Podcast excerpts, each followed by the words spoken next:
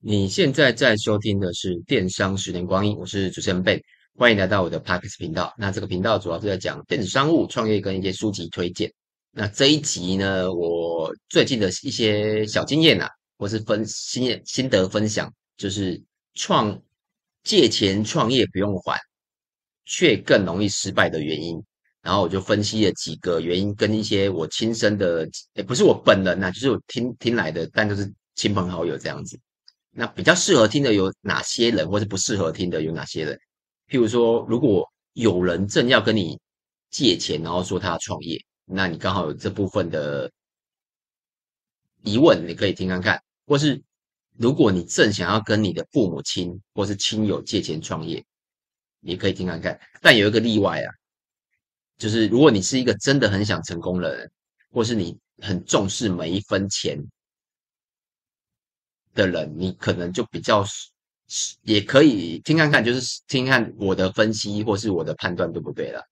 然后首先就直接进入主题，然后不用还钱更不容易成功的原因啊，主要是因为第一个就是你借钱没有压力，不用没有还款的压力的。那如果你是跟银行借钱，大家知道吗？现在房贷利率利率是一点一点四一点五了。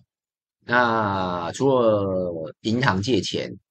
那还有信贷，信贷十趴以上嘛？那看还有什么贷？那个反正就只要是贷款呐、啊，一定会有利息，最低最低银行也是会有利息。但如果你是跟亲友或者是尤其是爸爸妈妈借钱，他们不太会跟你收利息，甚至不用还。长辈比较有可能这样子，那你没有还款的压力，你就比较没有那个动力。那再来就是。因为没有还款压力，所以你不会及时停损。那我举一个我就是亲戚的例子啦，像我有个亲戚，简称他 A 男好了。那 A 男就是他想要创业，然后就是跟父母借了一笔钱，然后第一年就借一笔钱嘛，然后他做做科技业吧，我记得。然后但实际的内容是什么不知道，反正就是科技业这部分，然后就借了可能借了几百万，然后做做做，第一年第一年之后，哎，都没赚钱。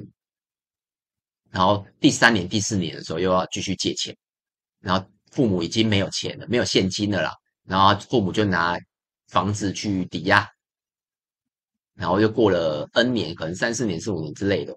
然后将除了不断的借钱、现金，然后又房贷，呃，就是不管土地啊还是房子，就不断的去抵押。然后又过了 N 年之后，他借到最后还是都没有成功哦。他最后就跑来跟亲戚借钱。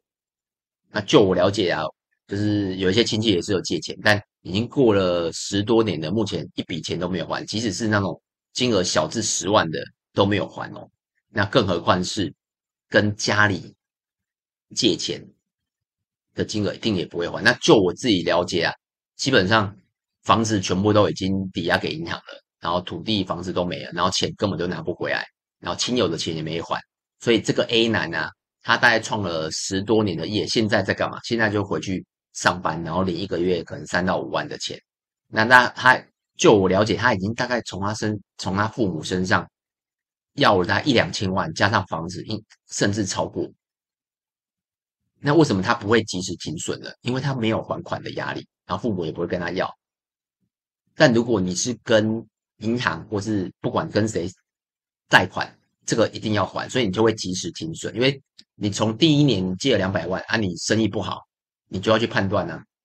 但也可能借，就是你去判断之后，如果你觉得可以继续做，那你就继续借啊。如果借不到，你想跟你不想跟你借钱，或是你没有办法任何方式拿到钱，你就会自己说啊，算了，我可能就停损。那他可能就停损在一两百万，但他去跟父母借，父母可能大部分父母都会疼小孩嘛，就可能去借他那。一直越滚越大，越滚越大，所以最后可能负债了，不是负债，是赔了好几千万，因为他没有及时停损。那第一个大约，第二个啦，就是不是自己努力赚来的钱不会珍惜。如果是大笔的创业啦，或是如果你是要做那种，就是可能比如说开餐厅，然后花个那种很高档的，可能三四百万。看，诶，应该说每个人的资产不一样嘛。如果可能三四百万是你的，应该说啊，对，更正一下，根根据你的资产，如果你投入了百分之九十的资产，那你比较建议去做咨询，因为不是你自己的钱，你不会去努。我说我刚刚有讲嘛，不是你自己努力赚来的钱，你不会去珍惜的原因，就是就是这个。如果你是你的钱，你就会在创业前，你会好好认真的去思考。你花，举例你做餐厅，花花了三百万好了。那你会去，你应该去算什么？这个地段到底好不好？那你就是可能要一个月、两个月去站那站在站在那个地段去看人数，然后你要去换算说，哎，这个客单价应该多少？你应该要把这个客单价定在多少？然后再算一下客单价乘以来客数，然后就等于你的营业额。那你就可以换算出来哦，你这家店啊，一个月一天啊，最少要进来多少人？然后乘以可能二十天或二十五天，因为不可能三十天都开业嘛，你就算一下啊，一个月你最少要做多少营业额，还有多少人进来，才会有多少营业额？那你跟你的成本、你的食材的成本、人事的成本、水电房租的成本，然后去换算一下。这如果你没有创过业啊，这个真的有点难。那建议就是去做咨询，市面上很多那种创业咨询的，然后会有很多公式，你就把那个成本。那毛利率、净利率套进去，基本上你就可以知道你开这家餐厅会不会赚钱。那一样，我的亲朋好友的经验就是简称 B 男的，B 男就是我刚才讲的，他就是想要去开一间餐厅。据我了解，大概花了四四三四百万，就是那种很高档的餐厅哦，就是什么，反正他就什么都用最好的。但为什么要都要用最好的？原因就是因为那个钱还是一样，父母资助的。父母为了他创业，所以拿房子去抵押，然后就帮他完成他的创业梦。据我了解，大概那个餐厅大概是跟疫情没有关系，但是疫情前就收了，然后大概大概撑了两到三年，所以就是花了三百多万，然后撑了两到三年就收了。那为什么我会这么快就收？一定是没生意嘛。然后再来是因为不是你的钱，你就不会珍惜。那如果你有去做咨询或是你会珍惜钱，那你一开始你就不会去花三四百万，你可能比较先从，譬如说，可能花个五十万，先做个小路边摊，先测试看看自己到底有没有这个能力。因为有时候创业啊，不是看，有时候不是看能力，有时候是看你运，有时候也也要看运气啦，能力、运气，然后努力等等各方面都要。尤其是如果你有请人的话，你也要看你会不会管理人事，很多原因。然后花钱尽量啦，都要做评估啦。以我们自己的例子啊，我们花任何一笔钱，我们都会去去思考看看。像我之前一直有讲，比如说我们的 ERP 系统，ERP 系统我大概花了十加客资加大概十多万。然后我们什么时候创业后什么时候才开始用？大概我记得五六年之后才开始用。所以我们早期全部都是用 Excel。那什么时候才才用 ERP 的原因是因为。发现啊，订单太多，每天就处理那个 Excel，然后就客户打来要要输入他资料，然后一年对一年 Excel 档案超大。那如果你要把它变成一个一个年度的话，那可能去年的客人就找不到，所以就觉得嗯好很麻烦，而且花很多时间在做这件事情。然后那时候你看距距离现在 ERP，我们大概 ERP 大概用了快十年，然后有评估过，然后。真的，目前评估过后跟评，诶，使用前跟使用后大概效率差了七八成。真的，它你如果你有用过 ERP 就知道，它可以一个键跑出你所有想要的资料，或是你可以快速查询你客户的东西，十年、二十年东西都查得到。可是 Excel 不是这样哦。如果你有做创业，你是用 Excel，你就知道我在讲什么。就真的用 Excel 真的很辛苦。那我们也是花了十多万呐、啊，应该对十多万。然后再还有，比如说录影器材，像我现在录的这个 Podcast，虽然没有赚钱呐，但我就是后来慢慢升级，慢慢升级，但也不会一次升级到位了，因为我个人是觉得不要什么都想把它用到最好。一开始我录 Podcast 或是我们录 YouTube，我们就是用那种最简约的，甚至用手机录。那等到有一定的成绩，或是像我录 Podcast 很多那种五星评分啊，会鼓励我说，哎。只有听到你的频道有得到什么启发，那我就觉得很开心。虽然没有赚钱，但就是我觉得我愿意投资在这个设备上面。所以不管是本业还是我们其他的，我就是我会慢慢的先 try，不会一次性用到最好。或者是你去思考不花费的方式，有时候其实花一点时间就可以得到得到不用花钱的方式。就像刚刚我讲 Excel 也是啊，那你说你的订单如果没有大到花很多时间处理的话，其实你不需要 ERP，对吧？ERP 你没事干嘛丢十万块？当然现在我知道有那种很便宜的，一个月可能几千块，但功能上可能你要去看一下优缺点这样子。所以你赚来自己的钱，你才会珍惜。如果是别人借、别人给你的、送你的不用还的钱，你绝对不会去珍惜每一分钱的使用。然后第三个就是，我发现很多人就是即使失败了，然后他也觉得没关系，原因是因为钱不用还，然后就会比较消极的做事情。因为通常啊。正常哦，如果你是拿自己的钱，如果你很辛苦很辛苦存到一百万，然后开了一家早午餐店或是一家店，或是做电商，那如果你没有业绩，你会想尽各种方法去得到业绩嘛？那举我们的例子，好像我电商，那我们进来是业绩都一直慢慢持续下滑啦，然后我们就会想说，哎，我们要做，比如说我们做了 YouTube 频道，像如果你有兴趣，可以打。七彩年代，国字的七，七彩年代就会搜索我们的 YouTube 频道，里面有非常非常大概有三到三四百部影片，然后我们还做了写部落格，就是跟那个 Google 的 SEO 有关系，只要被搜索量高的话，基本上就是免费的曝光。然后我们也经营不同的社群，然后最后一个是我们也经营论坛，论坛是像那种 Dica Mobile 啊，我们是真的叫员工上去。呃，去写一些分享文，或是一些回复论坛里面的人，这些都是要花时间的哦。所以我说，当业绩不好的时候，我就会思考各种任何的可能有业绩的方式。那如果你是做实体，那很简单的，实体你就是去发入口发传单嘛。那如果你传单发了，那你也可以做像很多像我在新庄，我知道新庄有很多社团，就是那种在地的社团，然后就可以去加入那种在地的社团。如果你就譬如说你住云林、住彰化、屏东，我相信每个地方都有一个在地的社团，你就去加入那些社团，然后去尽量不要这么明显的野配啊。对，就是想尽各种方法去赚到营收，或是可能朋友来吃饭，你可能打折也都可以啊，对吧？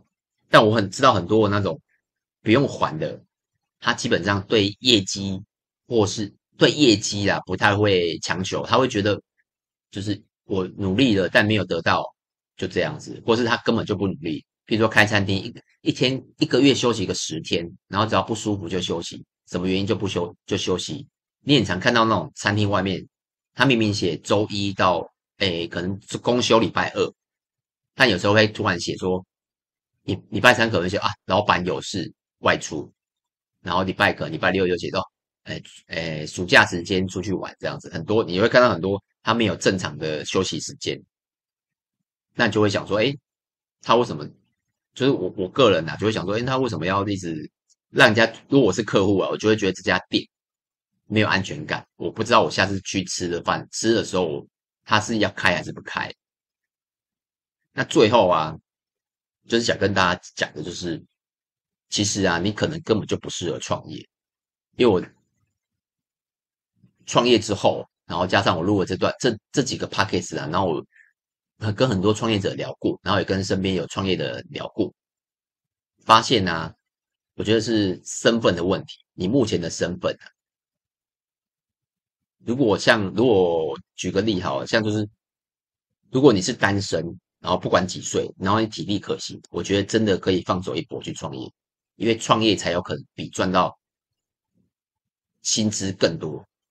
因为你没有创业，你基本上薪资。算算，其实你的年收入是算得出来，可是创业不一定。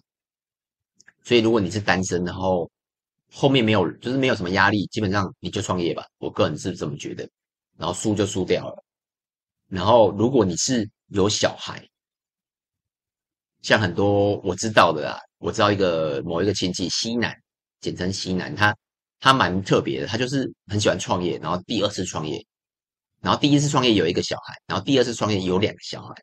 然后他又把他的另外一半一起带一起下去做，就是就等于是他开了一间餐厅，然后两个夫妻，一个就是夫妻在里面做，然后后面还有两个小孩子，目前应该也是快要快要收了。为什么？因为根本就赚不到钱，而且还要顾小孩，所以你的身份你要认知，你的身份真的不适合创业。那你说我就是想创业啊，所以我才刚刚讲。你要创，如果你现在在听众，就你现在没有，现在你是听众，那你单身没有什么压力，钱存到了就去去做吧。你不要等到说你有小朋友了，有家庭了，你还想要创业这条路，难度会非常非常高，因为你还有另外一半，还有小孩，你没有办法工作十二小时，你没有办法工作七天，连续假日都不是都不休息，比较难。然后不适合创业的也有几个啦，比如说个你害怕面对自己的弱点。一样举例啊，就是我有一些朋友做餐饮，他是合伙，那为什么要合伙？因为有些人他他不会做菜嘛，所以他必须要找一个雇外场。那有些人他只会做菜，不敢雇外场，不是说不敢雇，他不喜欢碰这些事情，所以很多人是合伙，合伙就是。你有你的优点，我有我的优点，两个结合起来这样子。但你要去思考看看，如果你有办法克服你的弱点的话，尤其是人很多啊，比如说人事啊、财务啊等等，如果只要不是太技术面的，做菜这个可能就比较技术面。然后你只要愿意面对你的弱点啊，就是我刚才讲人事跟财务嘛，那你就可以有可能就是独资了，就不用再去找另外一合伙人。或是像像我刚才讲的，你把你的另外一半拖下水，何必呢？你就可以自己做内外场。哎，你你可能会你是厨师，你会做菜嘛？那你可能去找一个外场来就好，你不用担心的太多，就是面面对自己的弱点，大概是这样。总结就是创业啊，基本上你什么都要会，尤其是独资的话，那合伙有合伙的眉眉嘎嘎要学习啊。如果有兴趣，也可以听我之前有跟几个有几段是跟合伙的经验。对，大概就听听看。那有什么问题也可以到 FB 跟 YouTube 找我，名字都是电商的十年光阴。那如果你觉得这段呢、有帮助到你，可以到 Apple Podcast 给我个五星评分。那就这样子哦，拜拜。